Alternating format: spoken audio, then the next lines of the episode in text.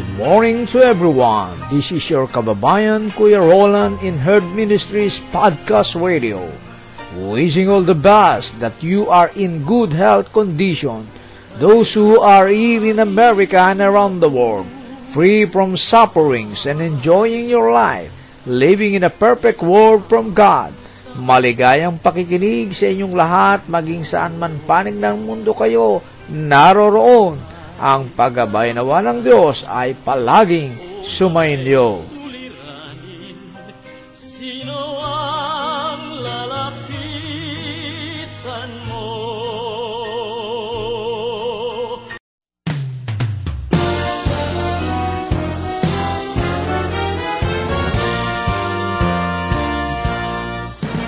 Get involved. In Heart Ministries exists to lead people worldwide into a growing relationship with Jesus Christ and to strengthen the local church.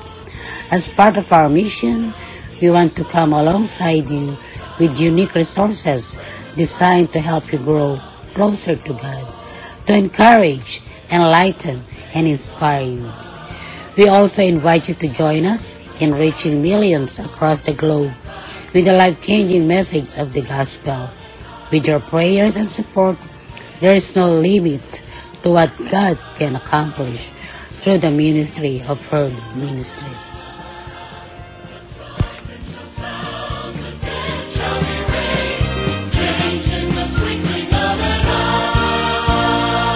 Hey, magandang gabi na po sa atin.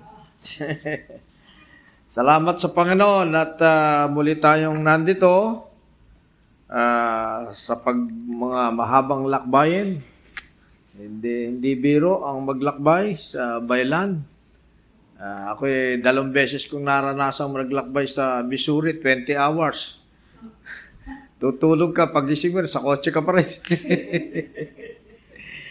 Kaya salamat at tayo muling nagkita-kita. Pero ba't sa isang linggo pala, wala ako. Ako ay ah, sasalubong ng puon.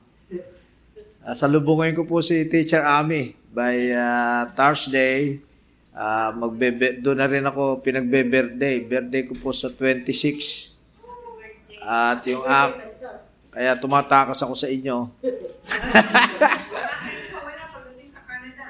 Apo, apos yung aking apo rin ay birthday naman ng 31 ng ah, August. Kaya pinagsabay na namin. Purihin ang Panginoon at sana ay ah, butang kami ng ah, malakas, buhay at ah, patuloy na iniingatan ng Diyos. Sa ating binasa ngayon, ito po ang ah, sa ating lectionary sa Luke 13:10 to 17 at ito ay ah, pamilyar na sa atin. At ah, subalit sa hapong ito ay bigyan ko ng ah, reflections itong ating pagbubulay na pinamagatang kung think and act like Jesus. Po. Think and act like Jesus. Let's see the story of the crippled woman. She was crippled for 18 years, according to our uh, passage. And she always going to synagogue for worshiping God and maybe somebody extend her help to her. But the problem is there is a restrictions to anyone to help her because that day of Sabbath is according to law of Moses. The people, especially the Jewish, are not allowed to do anything during the Sabbath day. So kahit merong mang gustong tumulong sa kanya sa synagogue, na kapwa niya dumadalo ron, eh their uh, hands are uh, tied because bawal. Katulad nung aking pasyente ngayon, uh, rabbi, pagdating ng Thursday, bago ko umuwi, yung nagpupunit na nung kanyang uh, uh, toilet paper. Pinupunit ko at iniipon ko ganyan. Sapagkat even sa pagpupunit ng paper, bawal. Sipin mo, papilang pupunitin eh. Bawal sa kanila. Kaya ini-stack ko na dun yun. No? Hanggang gagamitin niya yun ng uh, biyernes ng gabi, hanggang Sabado, hanggang gabi, linggo, pwede na siyang magpunit. Ganon ka, stricto. Kaya, itong babaeng uh, crippled na ito, uh, ay walang lakas ng loob na may tumulong sa kanya. Kahit gusto siyang tulungan. So, tingnan po natin, in this situation, there is no hope for the crippled woman for any help during that time. But the good things for this woman, she is always to go to the synagogue. Even she knows that no one are not allowed to help her for 18 years. She continued going to synagogue for 18 years. And hindi po madali yung ginagawa niya sapagkat siya ay isang ayon dito, eh kuba, hindi baka tayo-tayo basta. Hindi pa makakita pa. Oh uh, talagang uh, ha, handicap na. Ano? Pero, uh, hindi naman sinabi gaano kalayo yung nilalakad niya rito. Pero alam naman natin, ang bahay, eh, kahit na pinakamalapit, one block away, eh, mahirap pa rin sa isang taong may diferensya. Di po ba? Kaya, ang babaeng ito ay pinakita niya ang kanyang pagnanasa na mag-worship sa God every every Sabbath day kahit alam niya na imposible na mayroong tumulong sa kanya. According to our uh, passage, when Jesus saw her, so one time Jesus go to the synagogue, ayan, and then uh, when Jesus saw her, he called her over and said, Woman, you are set free from your ailment. Yan. And the woman responds, and the woman came to Jesus. According to our verse. The woman came to Jesus without doubt. Ano po? Tinawag siya, tapos siya naman ay walang kaduda-duda na lumapit kay Jesus. Alam niyo po, ito yung isang katangian ng babaeng ito. Wala siyang pagdududa. Katulad ng magnanakaw. No? Ihalimbawa ko, alam niyo po ang mga magnanakaw, yan ang isang mga mga tao na malaki ang tiwala sa sarili na hindi nagdududa. Alam niyo kung bakit? Dito sa aming lugar, last year sa Crossgate, dalawang beses na ang kotse doon, nung umaga, walang apat na gulong. Di ba, Pastor, ano? Isa doon, sa banda ron, isa banda ron. At yung akin naman, uh, December 31 last year, ay uh, binasag yung aking salamin. At nanakawan ako ng iPad. So, alam niyo mga magnanakaw, walang duda na sila yung makapagnanakaw. Buong-buo ang loob nila. Kahit posible na alam nila na pwede silang mahuli. Pero, pag sila gagawa ng pagnanakaw, wala silang duda na kaya nilang nakawan ka. Kasi kung may duda, sana na wala na magnanakaw. Eh, may hanggang ang dahil magnanakaw. Eh. Malala, walang duda talaga na makapagnanakaw. Yun ang, yun ang katangian nila. Kaya pagka ikaw eh, nagsara ka man ng bahay, eh, walang duda na ang magnanakaw, kaya ka pa rin pasukan pasukin, di ba? Magtataka ka sa magnanakaw. Lalo na dito sa Amerika, high-tech. May camera, may alarm, may 911, may pulis na napakabilis, pero may magnanakaw pa rin. Sipin mo kaya, ibig sabihin, talaga itong magnanakaw na to, buong tiwala, na walang duda na makapagnanakaw. Kahit paanong iwas ang gawin mo, ano? Eh, makapagnanakaw pa rin. At dahil andyan pa rin ang magnanakaw eh. So, itong babaeng ito, itong babae, ay katulad itong magnanakaw, walang duda. Noon siya tinawag ni Jesus, tumayo siya agad. Isipin mo yon labing walong taon siyang ando doon, walang tumutulong sa kanya. Itong taong kararating lang, na napangalang Jesus, siguro nababalitaan niya tungkol si Jesus, uh, na mayroong magagandang ginagawa, kaya nung siya nakita at siya tinawag, abay, sumunod na siya agad. Iyon ang napakagandang katangian ng babaeng ito. So, ang ginagawa ng papapagaling ni Jesus, noong pinagaling siya, de, gumaling, ano? Ah, ang ginawang pagpagal, pagpapagaling naman ni Jesus ay labag sa batas according to Moses law. Kaya marami doon eh siyempre lunggayo ng ano eh ng mga pariseo yung sinagog. doon siya nagpunta. eh. You know, yun ang lungga nun eh. Yun ang ah, sambahan, eh talagang uh, nandoon ang mga mga pariseo. Eh nakamasid palagi sa kanya. Lagi siyang tinitingnan. Ang tinitingnan kay Jesus eh hindi yung magandang ginagawa, kundi ano yung mga labag sa batas na ginawa ni Jesus. Ganun ang sinusundan. Kaya, sa kabila na ito, na si Jesus ay gumawa ng labag sa batas, subalit maganda naman ang kanyang purpose. So, ito ngayon ang malaking question. Kaya, kung si Robin Hood, kilala natin si Robin Hood, ito eh, ewan ko kung pelikula o totoo ito, pero nag-research ako, totoo pala ito eh. Merong Robin Hood talaga na nagnanakaw, labag sa batas, pero maganda ang purpose. Ipinamimigay ang kanyang mga ninakaw. So kaya ngayon, kukumpare natin, ano yung pagka, ba, parang may problema ngayon. Dahil si Jesus, labag sa batas yung ginawa niya. So, according to the Moses law, talagang yun eh, bawal na bawal ng panahon na yun. Walang no exempted, uh, no above the law. Parang gano'n, di ba? Kaya sinasabihan siya.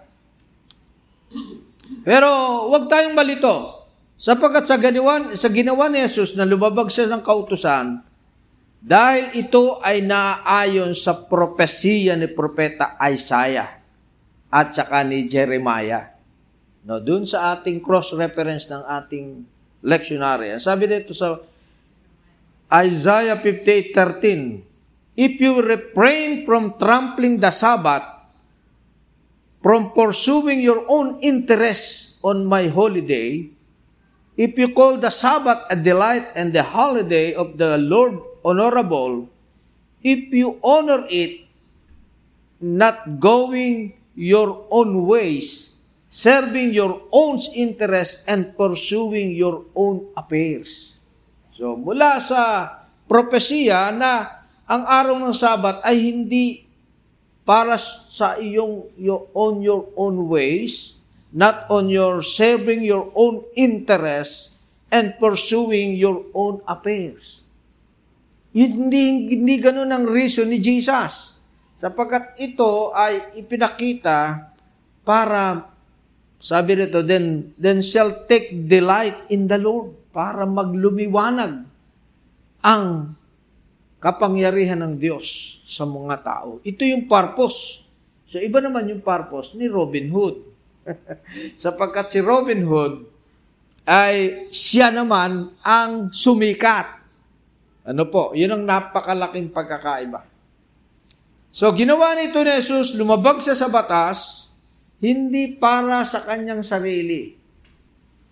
Kung hindi para mapakilala ang ama na nagsugo sa kanya. Sapagkat yun yung mensahe niya nung panahon na yon. So, kaya po dito sa ating pagbubulay-bulay ngayon, ah, ang iniisip ni Jesus, iba o, ah, iba ang pag-iisip ni Jesus. Ano po? Iba ang pag-iisip ni Jesus. Ang iniisip ng mga paresyo ay makasunod sa of Moses forever. Subalit ang iniisip ni Jesus ay tulungan ang nangangailangan para mahayag ang kanyang pagkadiyos o ang ama na nagsugo sa kanya. Ang paglabag na ito ni Jesus ay naging isang malaking akusa sa kanya. Kaya, always think and act like Jesus. Sa pangyayaring ito ay ipinakita ni Jesus na He thinks in a different way. Sapagkat yung mga tao, nakasama niya sa sinagoga sa loob ng labing walong taon, ang iniisip lang nila ay sumunod sa Moses Law. Kaya hindi nila masun, mat, matulungan ang babaeng ito. Kasi yun ang palaging iniisip niya para makasunod, ma-observe ang batas. Sapagkat pagbatas, ay talagang batas. Ano? Pero, si Jesus Christ ay iba ang kanyang pag-iisip. Ano? Ah, nilubag, nilabag niya ito sapagkat para kay Jesus ay napakalaki ng pagkakataon na magawa ito upang mahayag ang kapangyarihan ng Diyos at ang nagsugo sa Kanya. Kaya, tingnan po natin, mula sa itong kay Jeremiah sa chapter 1, 4 to 10, pinakita rito ni Jesus na kung paano siya mag-isip. The word of the Lord came to me saying, sabi ni Jeremiah, Before I form you in the womb, I know you. Sabi ni, ni Lord, ni, ni God kay Jeremiah. And before you were born, I concentrated you. I appointed you a prophet to the nation. Di mo kung mag-isip si Jesus, hindi pa na ipapanganak si Jeremiah, ay kilala na. Hindi pa rin siya na, uh, lumalaki. Before you were born, I concentrated you. Ganon ang isipan ni Joseph, ni, ni, ni God. And I appointed you a prophet to the nations. So, advance yung isipan ng ating Panginoon. And then, according to this, Sumagot and then said, Ah Lord God, truly I do not know how to speak for I am only a boy. But the Lord said to me, Do not say I am only a boy, for you shall go all to whom I send you, and you shall speak whatever I commanded you. Do not be afraid of them. I am with you to deliver you. So mga kapatid, dito muling ipinakita rito na ang pag-iisip ng Diyos ay at ang pagkilos ay advance. At napakalawak. Hindi siya nasasakupan lamang ng batas. Pero sa ating kapanahunan ngayon, pero mukhang mahirap intindihin ito sapagkat kung ikaw ay hindi papasakop sa batas, ano po, eh, malaking problema. Kaya ito, medyo, uh, ito yung binibigay nito sa atin ay ang ibang kahulugan. Sapagkat sa panahon natin, we cannot compare na dito, tulad sa amin ni Pastor Nathan, ako natitikitan lagi, pero salamat sa Diyos at tatlong taon na ako walang ticket. eh talagang gusto mo sumunod sa batas ng trapiko. Ano? Pero hindi mo pwede sabihin, eh, ma, Mr. Officer, eh, sinunod ko yung sarili ko, kaya hindi ako sumunod sa batas. Maganda layunin ko. Eh, hindi, hindi po ganun to, ha? Hindi po eh, pwedeng ikumpara doon. Kundi ito sinasabi ng ating Panginoon na siya ay nag, nag-isip at kumilos ng labag sa batas na ang layunin ay pang-espiritual upang lalong mahayag ang Diyos na nagsugo sa Kanya. So, on verse 11, tingnan po natin dito sa uh, ating leksyonaryo, verse 11. And just then, there appeared a woman with the Spirit. Sabi po rito, with the Spirit. So ito po yung nakita ni Jesus sa babaeng ito. Kasi una, na, napansin siya, nakita siya ni Jesus bago siya tinawag. So ang nakita ni Jesus sa babaeng ito woman with a spirit. Yan. So, kaya, yung ating espiritu, sabi nga nung ah, mga description, ang tao ay mayroong tatlong kalagayan. Merong laman, merong kaluluwa, at may espiritu. At yung espiritu na yan, ang nakaugnay sa Diyos, yan ang spiritual thing. Kaya yun yung nakita ni Jesus Christ sa kanya, sa babaeng ito. A woman with the spirit.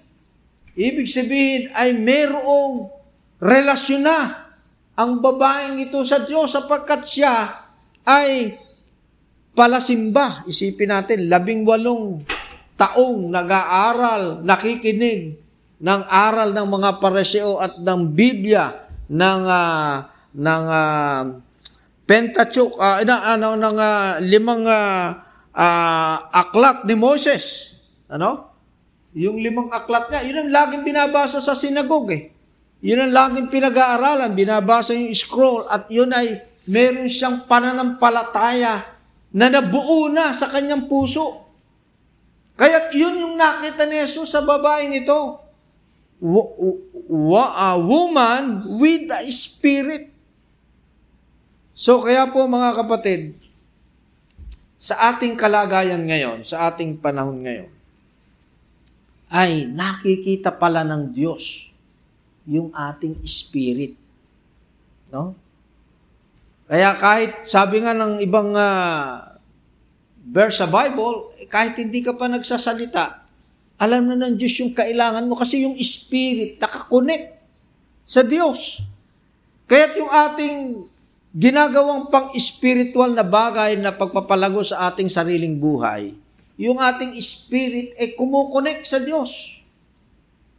Kaya mula noon hanggang ngayon, ang aral na ating naririnig, eh, kailangan ikaw ay magkaroon ka ng morning devotion, magkaroon ng quiet time, sapagkat sa umaga o sa gabi mo ginagawa yan, ikaw ay nakikipag-ugnay sa Diyos. Kaya't ang babaeng ito, na labing walong taong sumisimba, nagpupunta sa sinagog, ay nakikipag-ugnayan ang kanyang espiritu sa Diyos. Kaya nung siya tinawag ni Diyos, ng ni Jesus, na tumayo ka, hindi naging sagabal sa kanya yung mga aral ni Moses na bawal. Ang sabat na yun, eh, bawal. Talagang ganun sila kahigpit eh. Pero dahil nanaig yung Espiritu ng Diyos sa kanya, kaya siya ay nag-response. Sapagat nung panahon na yon, ang mas malakas mag-magnet. no? Eh yung Espiritu ng Diyos, kesa sa mga batas na kanya nang natutunan at inaral sa kanya. Isipin niyo po mga kapatid yon. Kaya tayo po ay sa ating panahon ngayon, eh kailangan ito yung i-develop natin upang makita natin ang bagong isipan at pagkilos ng Diyos sa buhay natin. Sapagkat kung minsan hindi makapasok yung bagong isipan at pagkilos ng Diyos sapagkat nahaharang ng ating mga natututunan na, mga nalalaman na, kasi hindi espiritu yung pinagagana natin. Pero ang babaeng ito, ay yun ang nakita ni Jesus at yung, yun ang pinagana niya. Ang sabi rito, And just then there appeared a woman with the Spirit. So isipin mo, ibig sabihin, yun yung nakita ni Jesus sa dami-dami ng mga nando doon sa sinagoga, ang babaeng ito ang nakita, hindi naman natin masabi na doon sa sinagoga, walang may sakit yung iba. Hindi natin masabi. Bagamat hindi sinabi sa Biblia kasi. Ano, o kaya naman eh, mas grabe itong babaeng ito. Siya lang grabe, pero yung iba may sakit din. Hindi naman grabe. pero hindi yun ang pinag-uusapan dito. Ang pinag-uusapan dito, yung babaeng ito ay merong espiritong nakaugnay sa Diyos. Sapagkat hindi siya nawawala ng pag-asa. Isipin mo, labing walong taong kang pupunta-punta sa sinagog na ikaw eh, kubang-kubang ganun. Hindi ka makatayo, hindi ka makalakad. Pagkatapos ikaw eh, nagtsatsagang pumunta ron, na alam mo naman na imposibleng may tutulong sa'yo. Dahil sa batas, na bawal ang, ah, na ito ay tulungan, bawal kang hipuan. Eh nga, papel ng tissue paper, bawal pulutin. Tutulungan ka pa. Ano? So mga kapatid, this is our, this is a challenge to us, to everyone, na kailangan pala yung espiritu natin ang maugnay sa Diyos. Pag ang espiritu natin ang nakaugnay sa Diyos, mababaliwala yung lahat ng harang. Mababaliwala yung la- lahat ng mga theology, lahat ng laws ng church, laws ni Moses, yung laws ng UMC, ng laws ng Emilit, o ng anumang batas. Sapagkat yan, o yung, yung law ng church, mas hihigit ang Espiritu ng Diyos sa atin. So mga, pat- mga kapatid, we need to become a brave followers of Jesus. Like katulad ng babaeng ito. Matapang siya. eh. Kasi alam nyo, alam nung babae na bawal yung gagawin din niya eh. Sapagkat nga yung sabat ay nagtatali sa kanila eh. Alam niya na tinawag si Jesus, kung siya ay talaga nag-o-observe ng sabat at hindi espiritu ang nag-usap, possible hindi sumunod to. Kasi bawal, alam niya bawal eh. Nasa loob pa na sinagog. Kaya, she is a brave followers. She become a brave followers of Jesus. So we need to think and act like Jesus. And God will bless us, not in the front of the people. Not in the front of the people, but in the front of God. But in the front of God. Tayo manalangin. Lord, salamat sa mensahe mo sa amin ngayong gabi na isang hamon na ipinakita mo sa amin kung paano ang babaeng ito ay ipinakita niya ang kanyang pananampalataya, ang kanyang espiritu na nakonek sa iyo. Na bagamat bawal na siya'y tumayo, lumapit kay Jesus sa araw ng Sabat, ay ipinakita niya ang kanyang pananampalataya na mayroong katapangan sapagkat ang magandang iniisip mo sa kanya ay nangyari sa kanyang buhay. Tulungan mo kami, O Panginoon, na maging matapang din na katulad ng babaeng ito na kaya naming ipaglaban, ipakita ang aming pananampalatayang na nakukonekta sa iyo. In Jesus' name, Amen. Maraming salamat sa inyong pakikinig sa Herd Ministries Podcast Radio. Maaari niyo po kaming kontakin sa Herd Ministries 2020 at gmail.com upang ipaabot ang inyong mga kahilingan sa pananalangin o maging mga pagpapala na tinanggap mula sa ating Diyos.